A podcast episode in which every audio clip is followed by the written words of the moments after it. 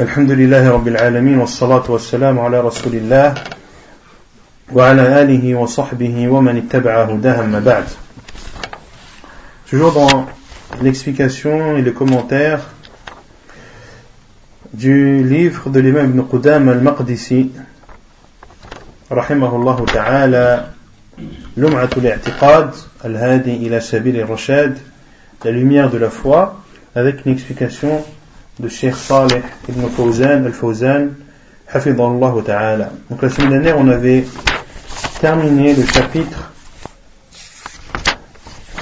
de la foi, de l'explication de la foi et de la définition de l'iman, que c'est des paroles, des actes et une croyance par le cœur qui augmentent au fur et à mesure des bonnes actions et qui diminuent au fur et à mesure des mauvaises actions. On a ensuite entamé le chapitre de la croyance en l'invisible et on a euh, montré les mérites de croire en l'invisible et que c'était quelque chose d'obligatoire pour les musulmans de croire à ce dont nous a informé Allah Azzawajal ainsi que son prophète sallallahu alayhi wa sallam sur des choses invisibles, c'est-à-dire que nous ne constatons pas à notre époque et cela peut être des choses passées comme des choses présentes comme des choses futures ثم قال المؤلف رحمه الله تعالى ويجب الإيمان بكل ما أخبر به النبي صلى الله عليه وسلم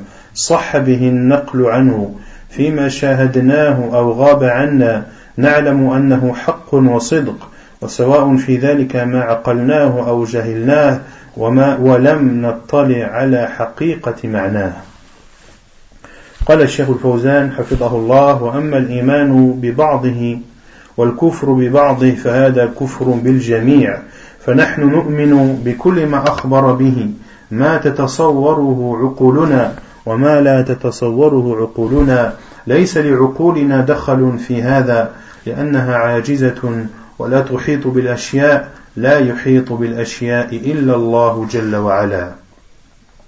Puis l'auteur dit rahimahullah, et il est obligatoire d'avoir la foi et de croire en tout ce dont nous a informé le prophète sallallahu alayhi wa sallam, dont l'authenticité est avérée. Et nous devons croire aux choses que nous constatons comme aux choses qui sont pour nous invisibles.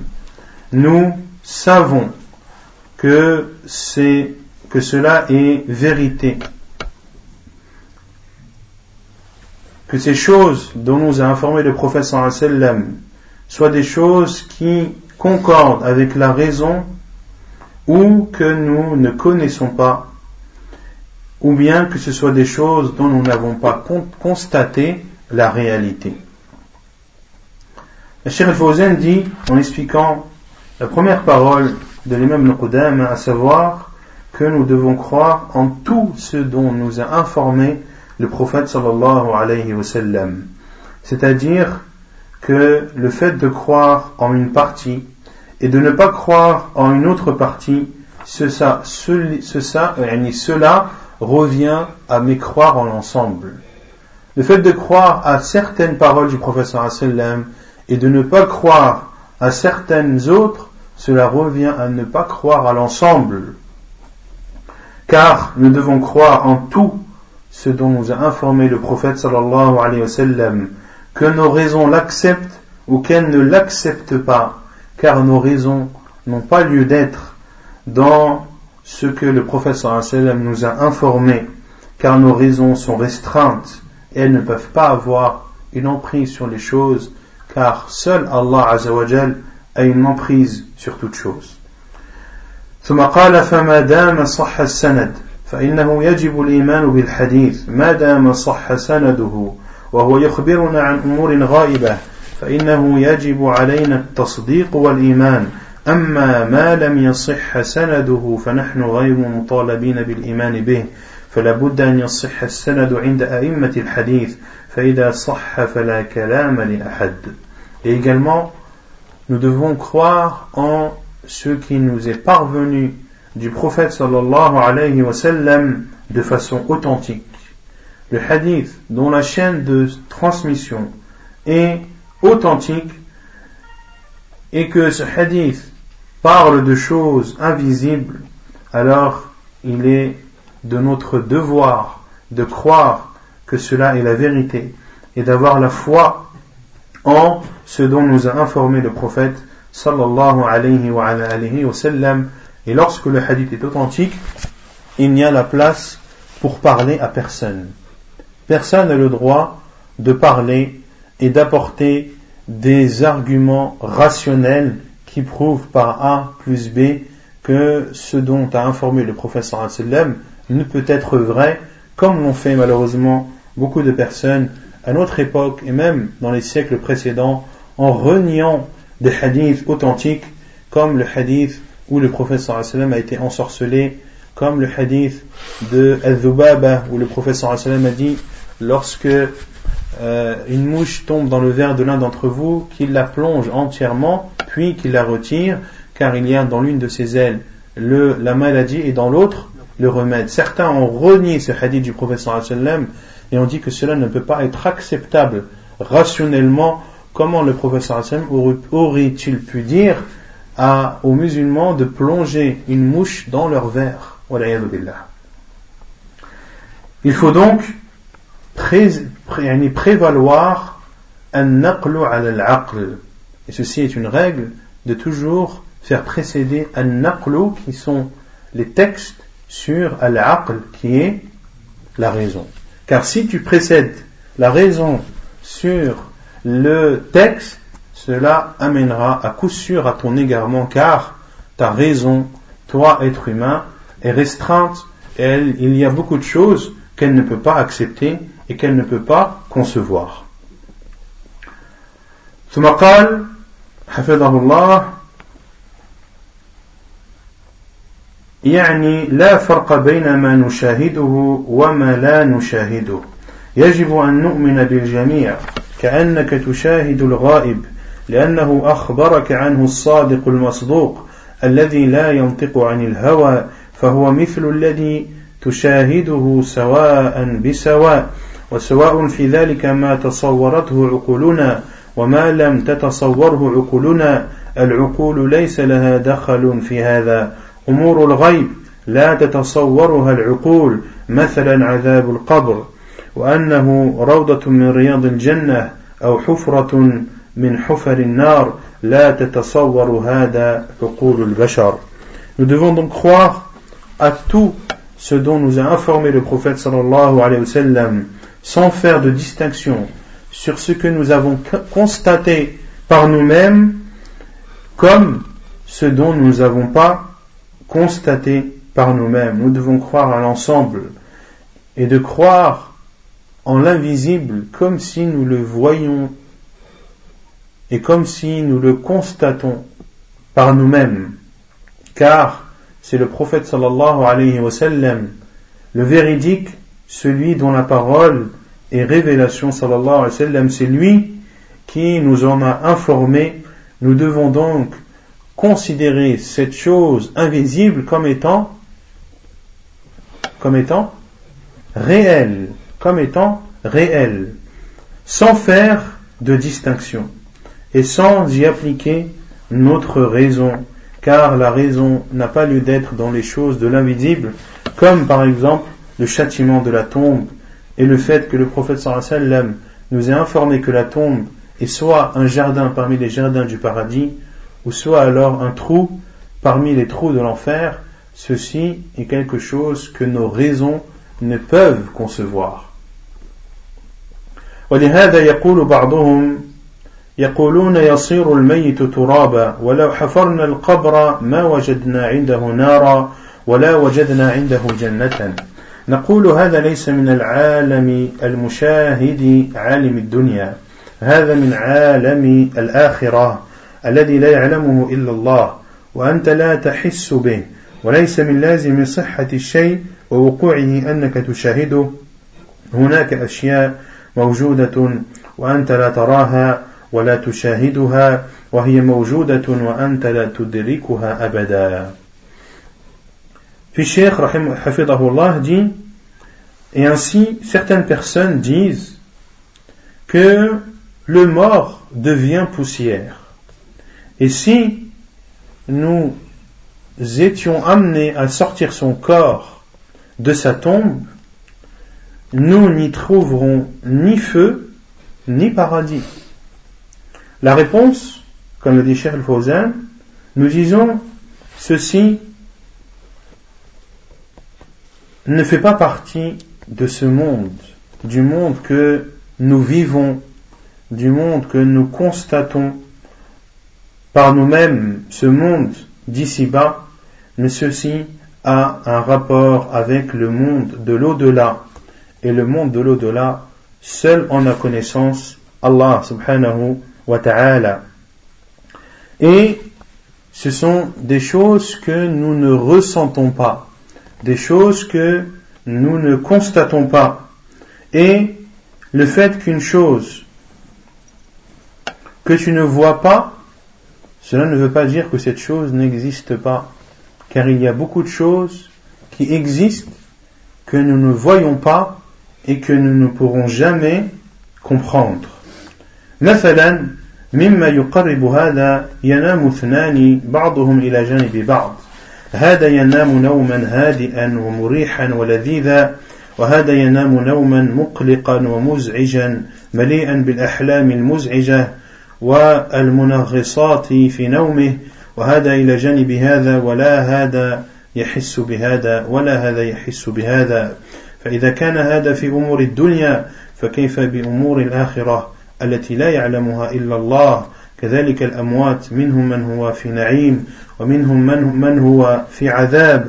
وإن كان بعضهم إلى جانب بعض فلا هذا يحس بنعيم هذا ولا هذا يحس بعذاب هذا. كل يتعلق به حكمه. Et Cheikh Al-Fawzan, donne un exemple concret pour nous faire comprendre le fait qu'il y a des choses qui, que nous ne voyons pas, mais qui pourtant existent. Il a donné l'exemple de deux personnes qui dorment l'une à côté de l'autre. L'un dort tranquillement, paisiblement, et il a l'air de savourer son sommeil. Quant à celui qui dort à ses côtés, son sommeil est dérangé, son sommeil est plein de cauchemars qui l'effraient et qui le troublent. L'un est à côté de l'autre, alors que l'un ne sait pas ce que l'autre ressent et l'autre ne sait pas ce que l'un ressent. Ceci est un exemple donné en rapport avec des choses de cette vie d'ici-bas. Que dire alors de choses en rapport avec l'au-delà que seul Allah subhanahu wa ta'ala connaît. Ainsi, il y a parmi les morts certains qui sont dans des délices, d'autres qui sont dans le supplice, et l'un ne sait pas ce que l'autre subit, et vice versa. هذه قدرة الله جل وعلا التي لا يعجزها شيء والله حجب عنا أمور الآخرة وعذاب القبر من أمور الآخرة وإنما نحن نؤمن به بناء على خبر الرسول صلى الله عليه وسلم فنؤمن أن الميت يعذب أو ينعم وإن كنا لا نحس بهذا ولا نراه وفي حجبه عنا رحمة بنا Et ceci fait partie de la volonté d'Allah subhanahu wa ta'ala que nul ne peut contredire. Allah subhanahu wa ta'ala a caché ou nous a caché des choses en rapport à l'au-delà. Et ceci est une miséricorde d'Allah nous concernant. Le châtiment de la tombe fait partie de l'au-delà. Et nous croyons en ce châtiment de la tombe car le prophète sallallahu alayhi wa nous en a informé. Nous croyons donc que le mort dans sa tombe, soit il est châtié, ou soit il est récompensé même si ce sont des choses, à savoir le supplice et le châtiment dans la tombe, ce sont des choses que nous ne constatons pas, ce sont des choses que nous ne ressentons pas, que nous ne voyons pas, mais nous devons y croire et le fait qu'Allah Azzawajal nous les ait caché cette chose sont une miséricorde. Le prophète sallallahu alayhi wa sallam a dit, لولا أن لا تدافنوا لسألت الله أن يسمعكم من عذاب أهل القبور ما أسمعني. فالله جل وعلا حجب عنا هذا حجب هذا عنا رحمة بنا. Prophète صلى الله عليه وسلم dit لولا أن لا تدافنوا. Si ce n'était le fait que vous ne voudriez plus vous enterrer les uns les autres, j'aurais demandé à Allah de vous faire entendre une partie des châtiments des habitants des tombes, ce qu'il m'a fait entendre. Donc le prophète sallam a dit, si ce n'était la peur que vous ne vous enterrez, et que les uns et les autres refusiez de vous enterrer. C'est-à-dire que si Allah nous faisait entendre une partie des châtiments de la tombe, ce serait une chose tellement terrible, tellement horrible, que nous aurions peur d'enterrer nos morts. Et que nous dirions autant laisser les morts pourrir à la surface de la terre plutôt que de les enterrer et qu'ils subissent les châtiments dont nous avons entendu une partie, une partie de ceci. Et dans d'autres hadiths, le prophète sallam a dit que si euh, que le, châtiment de la tombe est entendu par toute chose sauf sauf les êtres humains et, et les djinns. Autrement dit, les animaux, eux, peuvent entendre les châtiments de la tombe. Et le professeur Sam a dit, et si ils l'entendaient, c'est-à-dire à les djinns ou les êtres humains, la sa'iq, ils tomberaient raide mort. Ils tomberaient raide mort, car ce qu'ils entendraient serait terrifiant. فالميت يضرب في قبره فيصيح صيحة يسمعها كل شيء إلا الثقلين ولو سمعها الإنسان لصعق يعني لمات فمن رحمة الله أن حجب عنا هذا ولن نسمعه ولا نراه رحمة بنا. فأمور الآخرة لا تقاس بأمور الدنيا وأول أمور الآخرة عذاب عذاب القبر فهو أول منزل من منازل الآخرة. وما يجري فيه فهو من عالم الغيب الذي لا يعلمه إلا الله. Et Cheikh Fawzan, dit, le mort sera donc frappé dans sa tombe et il criera et, il émettra un cri qu'entendra toute chose sauf les êtres humains et les djinns. Et si les êtres humains entendaient cela, ils tomberaient raides morts. C'est donc une miséricorde d'Allah de nous avoir caché cela, de le fait de ne pas voir, de ne pas entendre ceci est une miséricorde d'Allah nous concernant et les choses de l'au-delà ne peuvent être comparées aux choses de cette vie d'ici-bas. Et la première des choses de l'au-delà, c'est le châtiment de la tombe, car c'est la première étape parmi les étapes de l'au-delà. Et ce qui se passe dans le monde de l'au-delà, seul Allah en a la connaissance. ثم قال المؤلف رحمه الله مثل حديث الإسراء والمعراج مثل حديث الإسراء والمعراج Et l'auteur dit, comme par exemple le hadith de l'Isra et al-Mi'raj. C'est-à-dire, nous devons croire en tout ce dont nous a informé le professeur sallam sans y faire entrer nos raisons. Puis, l'imam Ibn Qudama donne des exemples de ces hadiths dont nous a informé le professeur sallam qui font partie de l'invisible et qui doivent être considérés comme vrais et bien plus doivent faire partie de la croyance du musulman.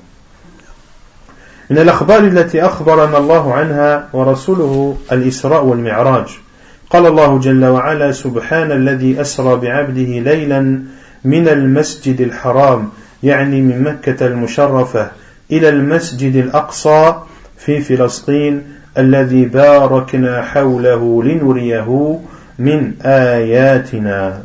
وبين مكة وفلسطين مسافة تقطعها مسافة تقطعها الإبل في شهر. والرسول صلى الله عليه وسلم أسري به في ليلة واحدة وعاد صلى الله عليه وسلم في هذه الليلة. وجاءه جبريل عليه السلام وهو نائم في مكة وحمله على البراق.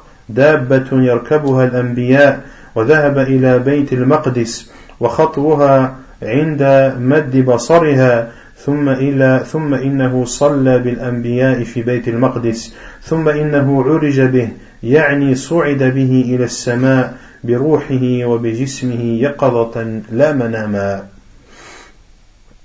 Al-Fawzan dit, Hafidahullah, et parmi les informations dont nous a informé Allah Azzawajal ainsi que son envoyé sallallahu alayhi wa sallam, c'est l'ascension, al-Isra ou al-Mi'raj. Allah subhanahu wa ta'ala dit, gloire et pureté à celui qui de nuit fit voyage, fit voyager Afwan, son serviteur de la mosquée Al-Haram à la mosquée Al-Aqsa dont nous avons béni l'alentour afin de lui faire voir certaines de nos merveilles. Les min ayatina. Gloire et pureté à celui qui de nuit fit voyager son serviteur. Qui a fait voyager son serviteur? Allah subhanahu wa ta'ala. Et son serviteur ici c'est Muhammad sallallahu alayhi wa sallam. Laylan, c'est-à-dire de nuit De la mosquée Al-Haram. De la mosquée Al-Haram qui est la mosquée de, de la Mecque. Et ici, Cheikh Al-Fawzan dit Ya'ni min Mekkat al-Musharrafa, c'est-à-dire de la Mecque bénie. Pourquoi ici Cheikh Al-Fawzan a dit min Mecca Alors que Allah Azza a dit min من المسجد الحرام à كل حال il y a khilaf de mufassirin et euh, dans la sunna du prophète sallam il y a un hadith authentique qui dit que le prophète sallam était dans la maison de Umm que le prophète sallam a été euh, que l'ascension a commencé que l'Isra a commencé de Beit Umm Hani. Et Umm Hani euh, c'est la fille de Abu Talib. Autrement dit c'est qui?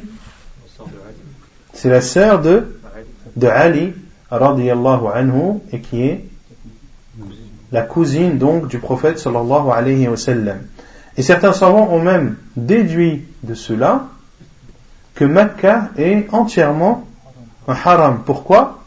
Car le prophète sallallahu alayhi wa sallam est parti de la maison de Umm qui se situe à Mecca et Allah a parlé de Al-Masjid al-Haram. Il a donc considéré Al-Masjid al-Haram comme étant l'ensemble de la Mecque, donc, que le mérite de la prière à la Mecque est englobé à l'ensemble de la Mecque.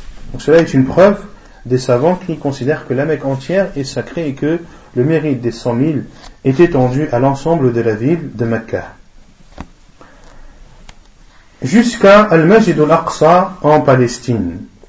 Et entre la Mecque et la Palestine, il y avait une distance qui était parcouru à l'époque en chameau en un mois.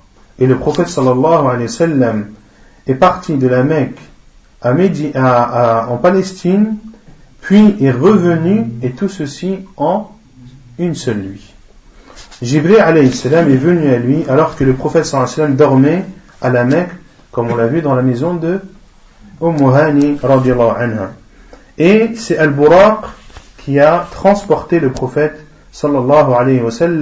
Et Al-Buraq, c'est une monture qu'ont monté les, prophètes et envoyés d'Allah sallallahu euh, alayhi wa sallam.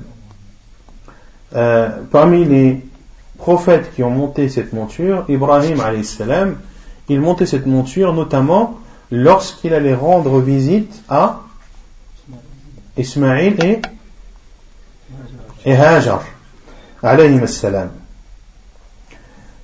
Et le prophète sallam est parti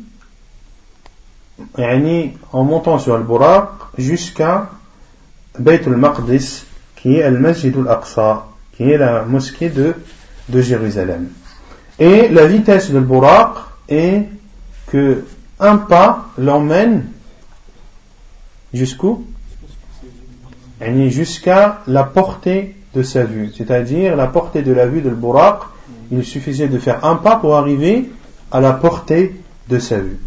Et le professeur sallam a présidé la prière ou devant l'ensemble des prophètes dans la mosquée de Jérusalem. Puis le professeur sallam a commencé son ascension vers les cieux et ceci par son âme et son corps. Et le professeur sallam est monté en état d'éveil et non en état de sommeil. ومن معجزات الرسول صلى الله عليه وسلم. والمعراج مذكور في أول سورة النجم والإسراء مذكور في أول سورة بني إسرائيل. سبحان الذي أسرى بعبده والسرى هو السير ليلا. Ceci fait donc partie des signes d'Allah subhanahu wa ta'ala et cela fait partie des miracles du prophète sallallahu alayhi wa sallam. Et al-Mi'raj a été cité dans le début de Surat al-Najm, Surat les étoiles, Al-Mi'raj, qui est le fait de, que le professeur sallam est monté de Jérusalem vers les cieux.